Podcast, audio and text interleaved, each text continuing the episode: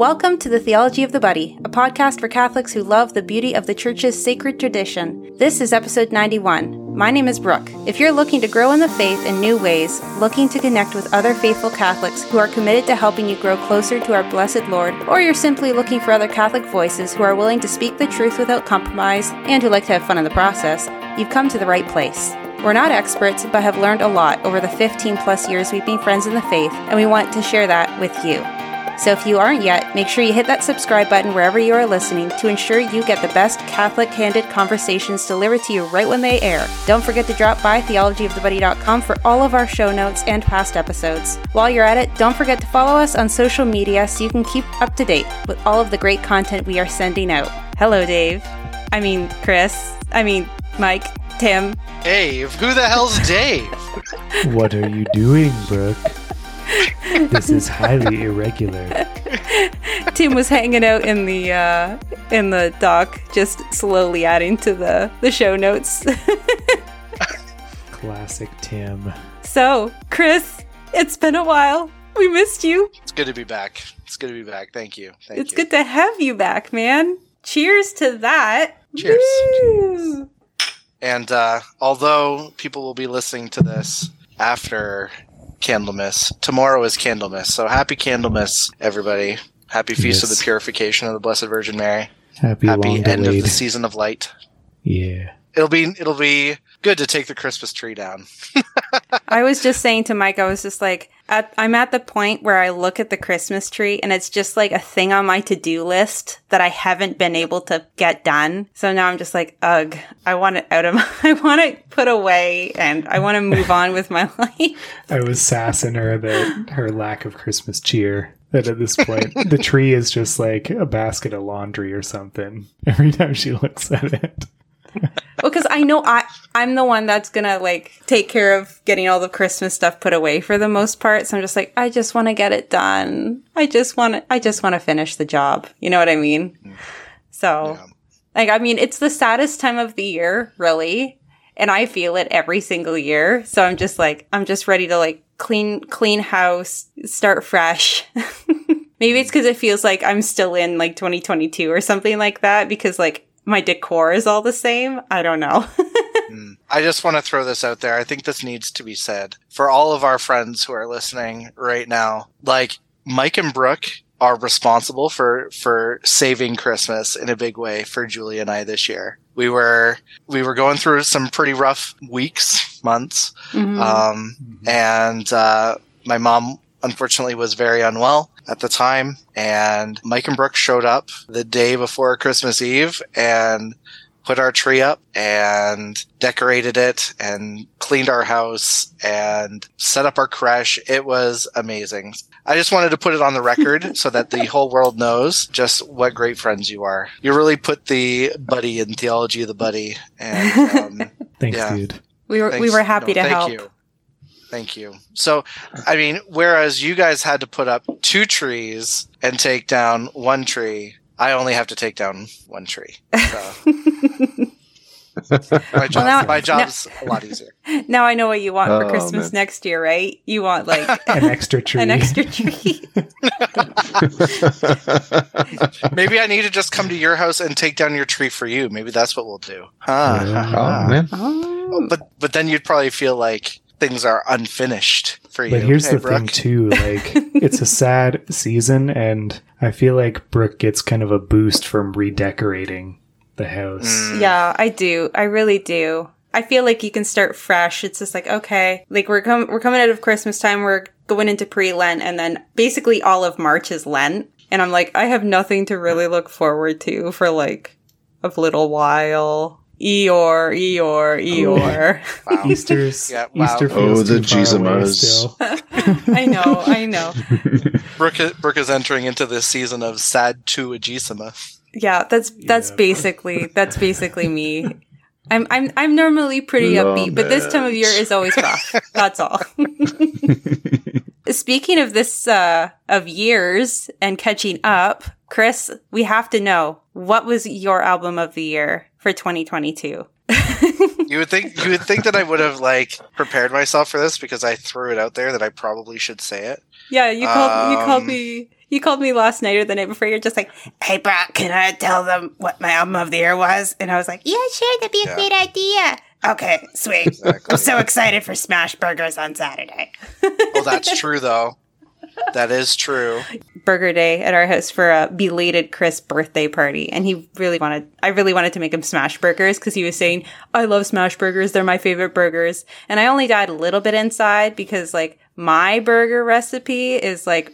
I think top tier, and most people would agree. Mhm. But when Chris said smash burgers are my favorite burgers, I was like, challenge accepted, bro. Bring it. I mean, I'll bring it. I'll bring the smash burgers. Brooke, Brooke just can't handle the idea that there might be a burger better than hers in my mind. She wants to be Mhm. able to be In top anyone's- level at like everything. Like she just she Everyone can't must. be outdone. F- food is my love language, man. It's one of them anyway. So if like I want to know that I can like put a good meal on the table and Chris will always be happy to have it. It's not that I don't feel that way when you serve burgers, Brooke. I'm just saying that my preference for burgers is a lighter burger. That's it. Let's just say I have a lot to make up for for that one time I made really bad spaghetti sauce and you were That's- like, "Wow, this is so generous of you. Thank you." Thank you. Look, look, look. Father Steve was the one that dealt with the brunt of that that terrible, terrible sauce. So I I made it through. He didn't. He didn't even make it home um, before Oh before man, it all came up We need an album of the year. easily. So in Fall terms of Boy. album that I listened to the most. Or at least band that I listened to the most was Me Without You. Without question, it was out of the park. Me Without You all dang year. Um, Single tier. popular choice. Yeah, because they broke up this year, and so We went to um, their farewell tour. we did. It was really good. Yeah, but in terms of new album this year, I Am Origami Part Three by John Van Deusen. So good, so good. There's one crappy song on it. I don't really like it theologically, but the rest of it is just so good. So I Am Origami Part Three, John John Van Deusen. There we go. Heretical album of the year. Chris has spoken. And and hold on, hold on though. We do need to shout, garbage. We do need to do a shout out to um becoming the archetype because they did come back this year too. oh yeah. Um and their Children of the Great Extinction was a was a good album. It wasn't their best album. Probably the biggest nostalgia bomb album Yeah. for Mm. me. Yeah. Oh, you know what else? Oh gosh, I I'm kind of needing to take I think my two I have to I have to put two bands to, or two albums together. So I Am Origami Part 3 by John Van Deusen and Death Rattle Sing for Me by Norma Jean. That Oh. album was pristine. I love that album. That took me back to Redeemer days. Like That was a good one. anyway. All right, guys. Well, this topic for today was actually suggested to us by none other than Tim. We're talking about the concept of sacrifice, where it is expressed and where it is notably not expressed. Because uh, one of the things, you know, I, I'm a convert. So one of the things that I noticed when I started making my conversion, when I started looking into Catholicism actually, was that there is a very well developed theology of sacrifice. You know, like we were talking before the show, you know, Chris was saying that if you look in the Vatican II documents, it's even extremely well expressed in the Vatican II documents. Our practice of it is lacking since uh, in the in the Novus Ordo, but where you see the lack of it though is especially in the Protestant denominations, where the concept of atonement is not so much a sacrificial relationship, but it's much more of a contractual relationship even to the point where you know people were when I talked to them about baptism, like okay, the necessity of baptism. You've got places, you know, Acts two, it talks about uh, believe and be baptized, you and your family, and uh, or uh, baptism, uh, which is the ark that now saves you, which is another another verse that talks about the necessity of baptism. You know, one of the things that it goes back that Protestant uh, Protestant theology goes back to is well, what about the thief on the cross? And that is usually couched in the terms of, well, he had a different contract with God, or he had, or even they try and say it in the terms of, oh, he has a different covenant with God, which is absolutely incorrect. I mean, if you look at covenantal type of relationships, it doesn't cuss the mustard. But yeah, I mean, that's where the that's where the idea is going, and the way that we use space in the church, the way that w- the language that we use, the way that we pray, uh, the way that we behave in the church really goes back to our idea of that sacrificial relationship, you know, our standing with God. What is it based off of? Because if you have, you know, the sacred vessels are part of the ritual of sacrifice. And so the way that we treat them speaks to how we view that sacrifice. In the older rite, you see sacristans with velvet gloves. In the newer rite, it's little old ladies walking up and just kind of tossing stuff on a table. Well, not that's unfair to say tossing it on a table. I mean, they're they're decently reverent to the point that they allow themselves to be, but they, you can tell that because of the way that we've changed how we behave in the sanctuary. The sanctuary is does not have that that marking of sacred space. I mean, in any parish that you go to, FSSP, FSSPX, uh, diocesan parishes that are set aside for the older right, you don't see little old ladies or even laymen generally going into the sanctuary without a very, very, very specific purpose, mm-hmm. if at all. And without being vested, For- too, right? Yeah, I mean, there's there's a process, and it, it's like okay, so you look at the Old Testament, going into the Holy of Holies, it was such a serious thing that they tied a rope around the foot of the high priest, and he had bells on his garment, so that if he did something wrong and got struck dead by God, they could pull him out. You know, that's the seriousness that sacred space is treated with by God. And essentially, you go into the sanctuary, you're going into the Holy of Holies.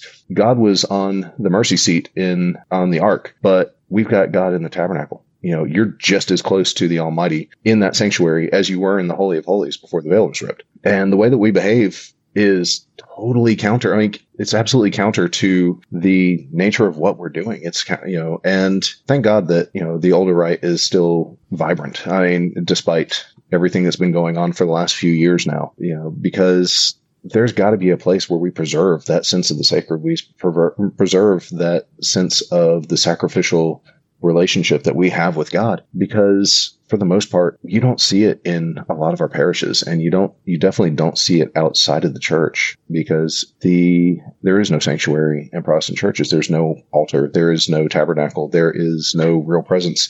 It's a stage every At year least, at least in Something- evangelical terms, right? I mean, you've got like Yeah. Anglicans and such, and Lutherans that have. some Well, yeah, that. yeah. To Right. and and to a point, they. I mean, they the Anglicans they do have an altar, but you know they still are lacking in the. You know they don't have uh, transubstantiation. You know they may have communion as a symbolic gesture. They're, they're using air, Air quotes.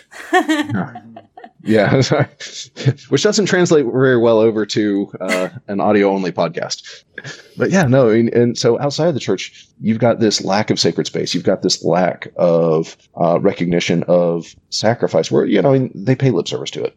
They talk about the sacrifice on Calvary, but they don't see it as something that continues on through the ages through the representation at you know what well for us it's the representation at the mass. There, there's no concept of that outside of the church. In fact it's the fact that we consider calvary to be present at every single mass is seen as blasphemy outside of the church. It's a funny dynamic, I think, with Protestants with respect to the the concept of sacrifice, because as you said, on the one hand, when the sacrifice is brought up, they see it as blasphemous, as like re-sacrificing our Lord, things like that. But then on the other hand, the lack of that sacrifice in their worship causes them to misunderstand so many things. Bonhoeffer, Bonhoeffer called it uh, cheap grace and he was you know he was lutheran It goes into the argument about um, venerating the saints and Our Lady too, right? I forget who it was that pointed this out to me, but I realized that worship in an evangelical church is because of the lack of sacrifice. The way they worship God is on such a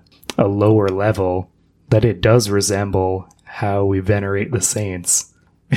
because it's just like, oh, we give you honor. And that's basically it, right? It's not like they don't even interact with God like a God whom receives a sacrifice. and, and asks for that.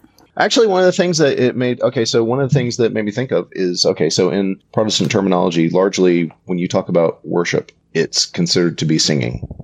Praise and worship is one concept where it's basically the Haugen and Haas hymn book and God, you are my God, and you know whatever a mighty fortress is our God, and all these other hymns. These are you know these are considered worship. Where for us, you know, okay, yeah, we have the we have chant, uh, and you know that's one way that you pray. But this goes back to a discussion that we've had well not too recently, but uh, discussing the the ways of the spiritual life. Just a nod to our uh, our Carmelite brethren out there, where with Protestant with Protestantism, okay, so you've got the the rote prayers, just the verbal prayers as a base, but they don't have that. Then you've got mental prayer, which they're kind of thrown into, and they have to find a way to make that work. You know, God bless them. A lot of times you've got some extremely holy Protestants who do very, very well with it and develop a certain intimacy with God and a very high level of intimacy with God at that level. But progressing past that, if you don't have access to the sacraments, it really limits your ability to progress past that. And so it's stunted in the way that you can pray. It's stunted, you know, they're stunted in the way that you can worship because, I mean, and a lot of it's self limiting because, you know, like you're saying, you know, everything that is at the higher level is for some reason considered to be blasphemous or papist or whatever in some way, shape, or form. You know, anytime you start getting up to those levels, okay, so, you know, we've got the veneration of the saints, but and you know that really is a, an apt analogy for how they relate to God in a lot of ways. It's that that dulia or even hyperdulia. But then you know we've got le- different levels beyond that that we go to where you know it's the holy sacrifice of the mass. And there's nothing that replaces that. Nothing whatsoever. I, because anything that approaches that is immediately heresy, blasphemy, all these abjectly horrible words are thrown at it and it's self-limiting. You know unfortunately they've cut themselves off from those avenues of grace because they've cut themselves off from their history. Yeah i think it's it's quite interesting you know especially in evangelical circles particularly in like the more pentecostal charismatic circles especially the ones that start getting into you know start kind of getting into that like prosperity gospel kind of attitude where you know even the idea of physical suffering is seen as not just like a bad thing, like a morally evil thing that like God could never ever want or allow and, you know, almost has to be exorcised from a person. And, you know, it's kind of funny because those same you know, charismatic evangelical Protestants, you know, like in places like IHOP and things like that, will encourage their faithful to, when they want to go deeper in prayer, to look to the Catholic sources to, to, about what it means to grow deeper in prayer. But the thing is that where they hit a wall is when you start going deeper and deeper, even in the interior life, the sacrifice that's required of the soul is even greater than you know than in previous stages mm. what a stumbling block that would be for a protestant to read that an evangelical protestant or whatever who may be thinking you know suffering is bad and needs to be needs to be healed and you know if you're not healed you've got a blockage in your life that's preventing god from healing you and things like that but like really God allows us more and more in that interior life to become more and more like Him. Mm-hmm. Him in His suffering mm-hmm. and eventually in His death. Yeah. You know, you know, but also in his resurrection. I think it's, I think it's quite interesting because like that's kind of what the interior life imitates in a way our understanding of the liturgical life, right? And our, and the way we mm-hmm. worship, right? Because again, as we grow deeper in that worship, as it becomes more and more Christ himself, the more there is that requ- requirement of sacrifice. I'm I'm listening right now, listening through Josh Porter's book, uh, "Death to Deconstruction," and one of the I guess the main points that he says, and I thought and I found this quite quite interesting, was that one of the causes for people to turn to deconstructionism from you know their previously held Christian faith is the requirement of self denial that mm. When rubber hits the road and they start having to sacrifice their wants, their needs, their desires for Christ, it's like that, you know, that young rich man who was told to go and sell all his possessions and he went away sad. Yeah. It's like that. So I found that quite interesting because I, I think without, and you know, Josh Porter is coming from that evangelical, you know, Southern Baptist kind of mindset where this idea of sacrifice doesn't exist for them. Right. And so if you don't have a proper theology behind sacrifice, yeah, when you start hitting that requirement to start laying down your life, you're going, what? This was, this wasn't what was sold to me, you know? And you eventually deconstruct. Yeah. So I was I was thinking about what you were saying there, and the concept of sacrifice is so baked in to our concept of prayer. And the old school Catholic, uh, especially you know Carmelite, they're still continuing it on very strongly uh, understanding of the interior life, and where you know, you start off with Judaism and the temple. And the temple is a picture of prayer and sacrifice in the interior life, where you've got the outer gates, which, you know, is that initial phase. And then you move on to the phase of illumination, where you're in into the interior and you've got different forms of sacrifice there. You've got uh, the grain, the fruit, and ultimately coming up to the lamb. And then the final stage, you've got the Holy of Holies itself. So you've progressed through these various sacrifices, building to God Himself. And if even the new catechism, uh, probably the absolute best section of the new catechism that uh, Pope John Paul II put out was the uh, section on prayer. Just amazingly well written, absolutely beautiful. And it talks about deification and that deification comes through sacrifice. And you know ultimately the sacrifice of yourself through prayer to god. And it's you know it's something so it's something that's so hardcore baked into our theology that it goes back to the very architecture of the temple. Yeah like the thing the thing is like god desires us to be like him. And christ in the in his incarnation and his life passion death resurrection like we get to by our baptism we're given access to experience that mystically and, and, sacramentally, you know, and to be united to that. And I mean, it's a, it is a, it, it's a rich gift. You know, it's a mister, it's a mysterious gift. But when you don't have an understanding that that's what's coming, what do you do with that? Uh, like I know for myself, you know, in in years past, when things got really hard for me, and I started to kind of doubt and really struggle in my own way, you know, like a lot of what kind of brought me back was that realization of one that this is what God wants for us because He wants us to become like Him. But it was also, you know, we were talking about this earlier too. One of the biggest struggles for me was knowing that this was what the Mass itself was about. Mm-hmm. And then going to the local parish down the street, walking in and tambourines and clapping and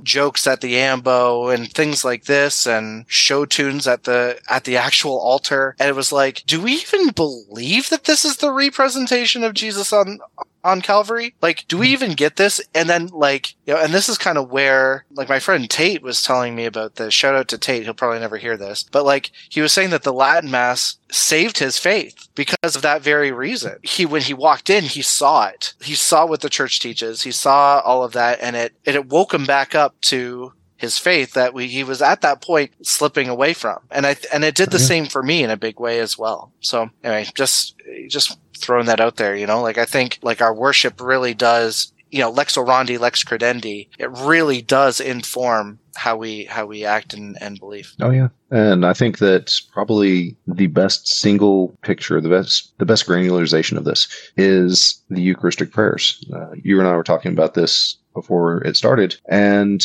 the Eucharistic prayer has changed so much, and it was ultimately replaced by a Jewish table prayer yeah. rather than recognizing it, which I mean, you've actually got a copy of. Yeah, where uh, from a from a Jewish source, their yeah. table prayers, and where if you if you look at what the Eucharistic prayer was to what it is in the newer rite, it doesn't one does not resemble the other. The newer rite is the Jewish table prayer, which speaks to the idea uh, this is not a sacrifice this is a meal but yeah. the reality of it is whether we want to whether we want to say that it is or not it's a sacrifice and unfortunately we're walking down that path with 90 some odd percent of catholic churches 90 some odd percent of catholic masses of saying that this is a meal, not a sacrifice. And unfortunately, yeah. I'll just read to you from this book. Just can we clarify that we're talking about the offertory? Yes, yes, yes, yes, exactly. Oh yeah, sorry. Not the canon, but the offertory. Yeah. Yeah, the offertory prayers. Yeah. Oh, yeah. So, yeah, in this book, it's Ha-Siddur Ha-Shalem. So these these blessings are taken from the Mishnah, the Babylonian Talmud, and the Palestinian Talmud. And so it says here. Over, so this is a blessing over bread. And it says, Blessed art thou, Lord our God, King of the universe, who bringest forth bread from the earth. Okay? Or over wine. Blessed art thou, O Lord, our God, King of the universe, who createst the fruit of the vine. That's almost word for word uh, from Mass. I mean, Shout out to uh, Mass of the Ages. You can see that clip from Mhm. uh, Ben Hur where they pray that prayer.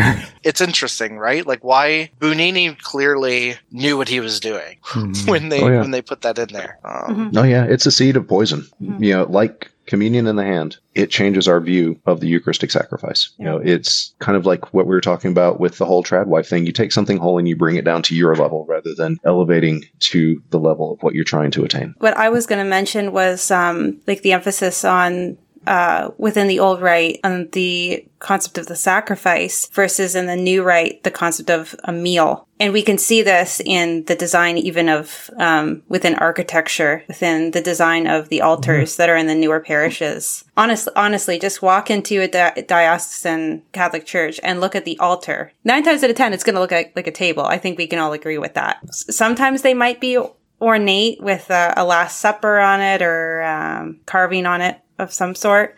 Um, but when you compare them to the high altars that are used at the, um, you know, let's just say the Institute of Christ the King or something like that, that's that's an altar. Like there's something special that happens there. Form, form and function, having both, and uh, gesturing up towards heaven. If you're building a church for a sacrifice, you're not building it in the round. Yeah. Right? I hate that this is what it calls to mind when I see setups like or architecture like that. But uh, the scene from C.S. Lewis' Lion Witch in the Wardrobe when Aslan is killed by the White Witch, On those stones, and it's you know just Yeah. on the stone on the stone table. It just it calls. And I don't want to use. I, I hate using this phrase with a consecrated altar, and I don't mean it this way. But it's you know it calls to mind a perverted altar, and so I, I, I don't mean that in any maybe not perverted, way. but maybe barbaric because- or um, Yeah, there's there's a better term for it than what I'm using, but it it touches a place in me that is unsettling because this is not what it was meant to be. You know, there's there's if you understand Catholic theology, if you read the writings of the saints, this is not what it was meant to be. You go to a Catholic church in the Novus Ordo, and yes, you're still at Calvary, but sometimes Yeah. it feels like you're watching the sacrifice from the furthest hill, mhm. yeah. and, And- it, it it breaks your heart. The parish that Mike and, and Brooke and I all went to as teenagers, Mhm. the altar is made out of cement. Yep. It's so bad. Like it's cement. Like it, Well, I mean, the whole like- church is just like bricks. It's, it looks more like a prison than it does a church. It's Yeah. it's like some. It's probably some of the worst church architecture I've ever seen, save for the church that we saw in Portugal, like in Fatima, the new basi- the new quote the no the old basilica, the JP two one. That's bad. The one we Yeah. went to is up there. Yeah, that architecture does not speak to the glory of God. I mean, just No. hands down. a little bit of insider baseball here too. Like in our diocese, there's a there is a bad actor who I won't name, but if you know, you know, and he is kind of one of the consultants that assists with the design of the churches and like any new church builds that uh, that are going into the diocese. And whenever they have to get an altar, he tells them that you can't have an altar stone in the altar itself.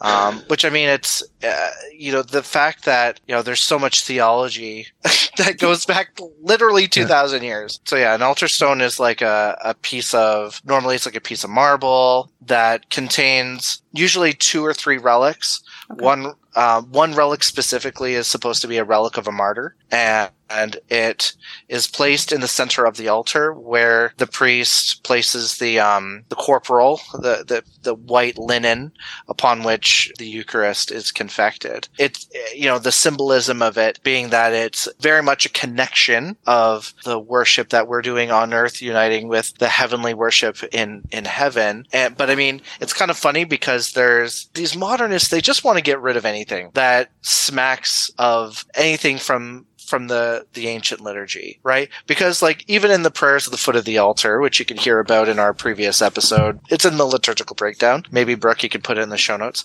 But like in the prayers at the foot of the altar, the priest will come up the stairs and kiss the altar and pray that the saints whose relics are here, you know, he asks for their intercession. But I mean, I mean, if you're doing the Novus Ordo, you're not asking for for saints to intercede for you, you know, especially the ones that are whose bones are in the altar. So, you know, why have an altar stone anyway? That you know, maybe that's the line of thinking. But it's it's just so, like you said, perverted, and I, I think that is a fair term because it, it really is a perversion of what tradition, the, the Holy Ghost, has inspired in tradition over the last two thousand years. It's just jettisoning it for for novelty and for banality.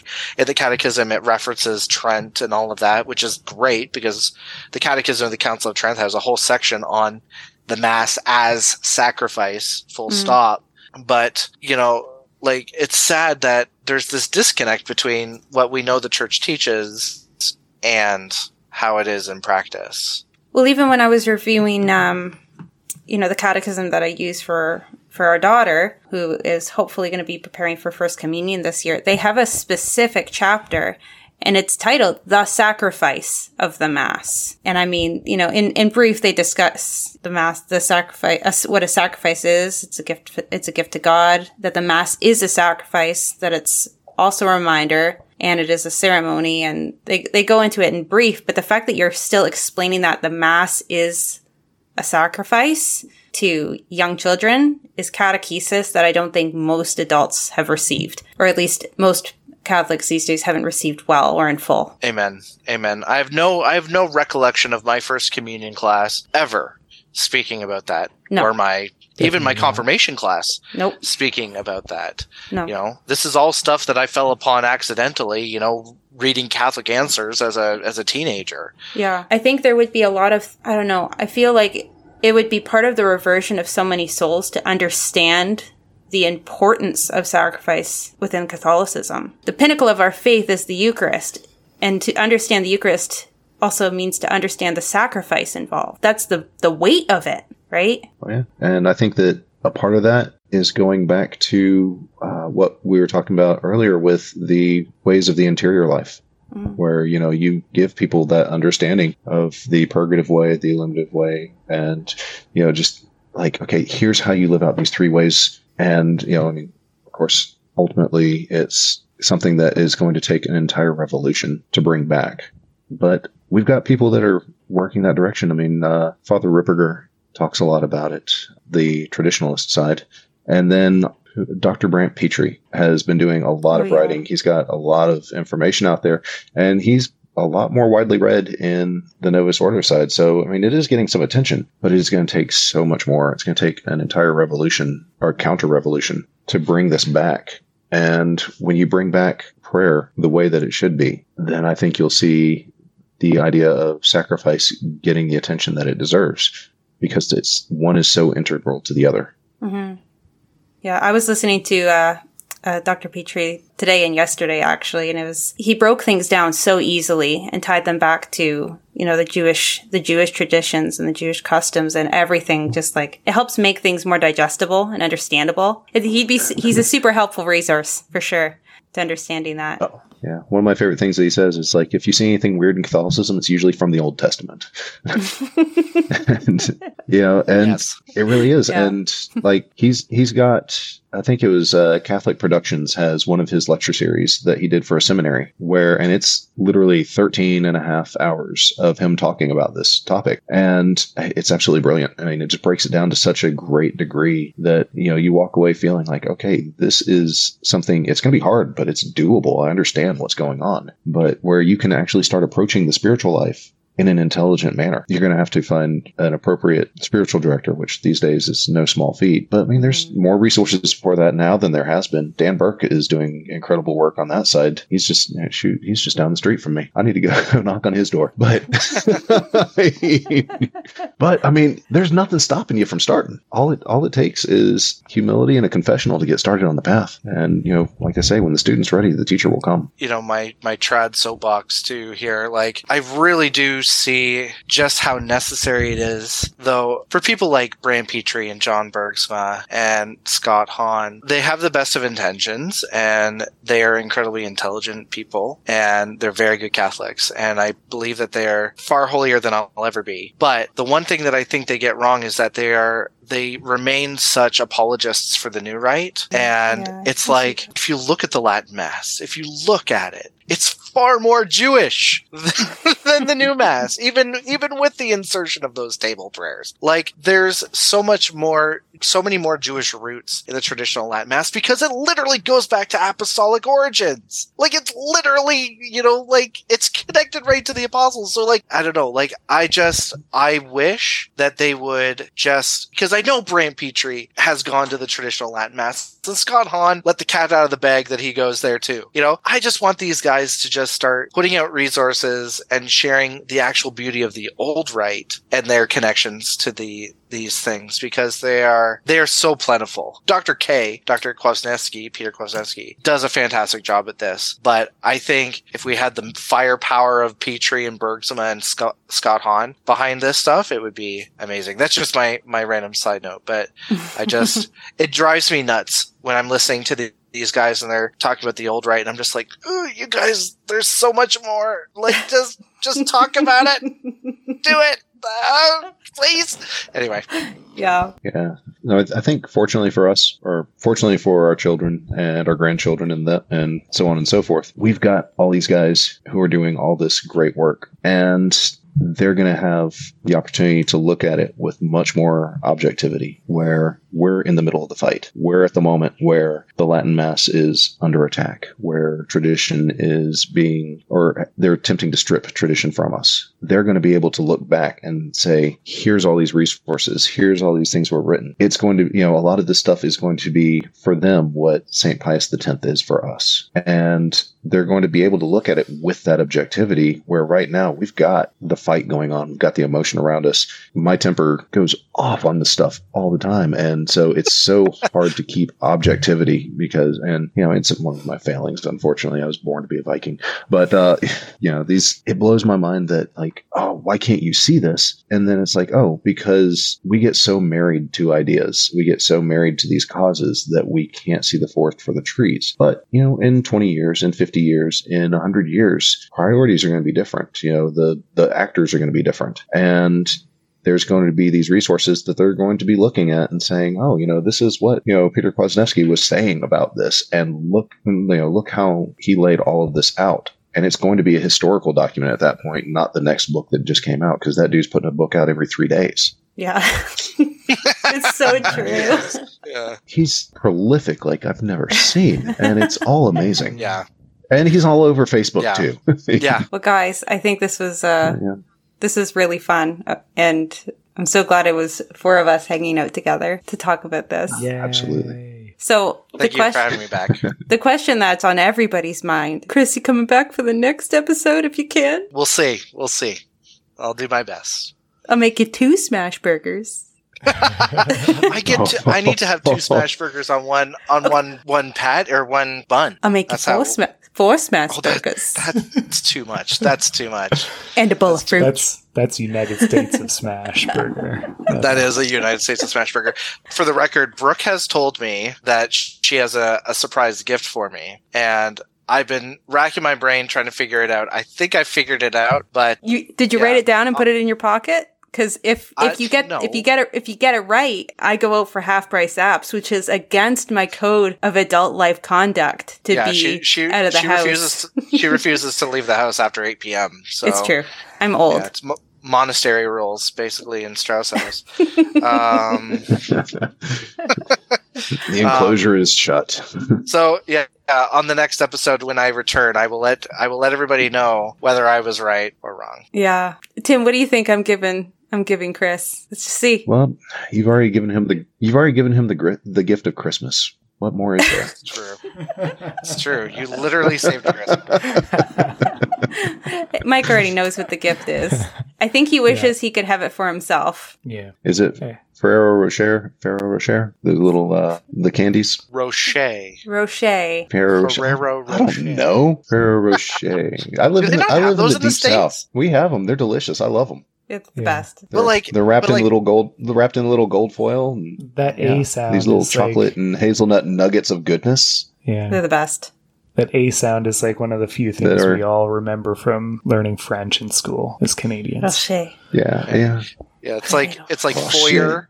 Or, Ferrero do you say Rocher. foyer? Do you say foyer or foyer? No, we say foyer down here. yeah. We say foyer down here. Foyer. Yeah. Yeah, we have. It's a foyer here. Yeah. It's where you Yeah, go no. for fun. Foyers. Uh, No, we we all talk like Yosemite Sam here. So It's funny because you say deep south. No.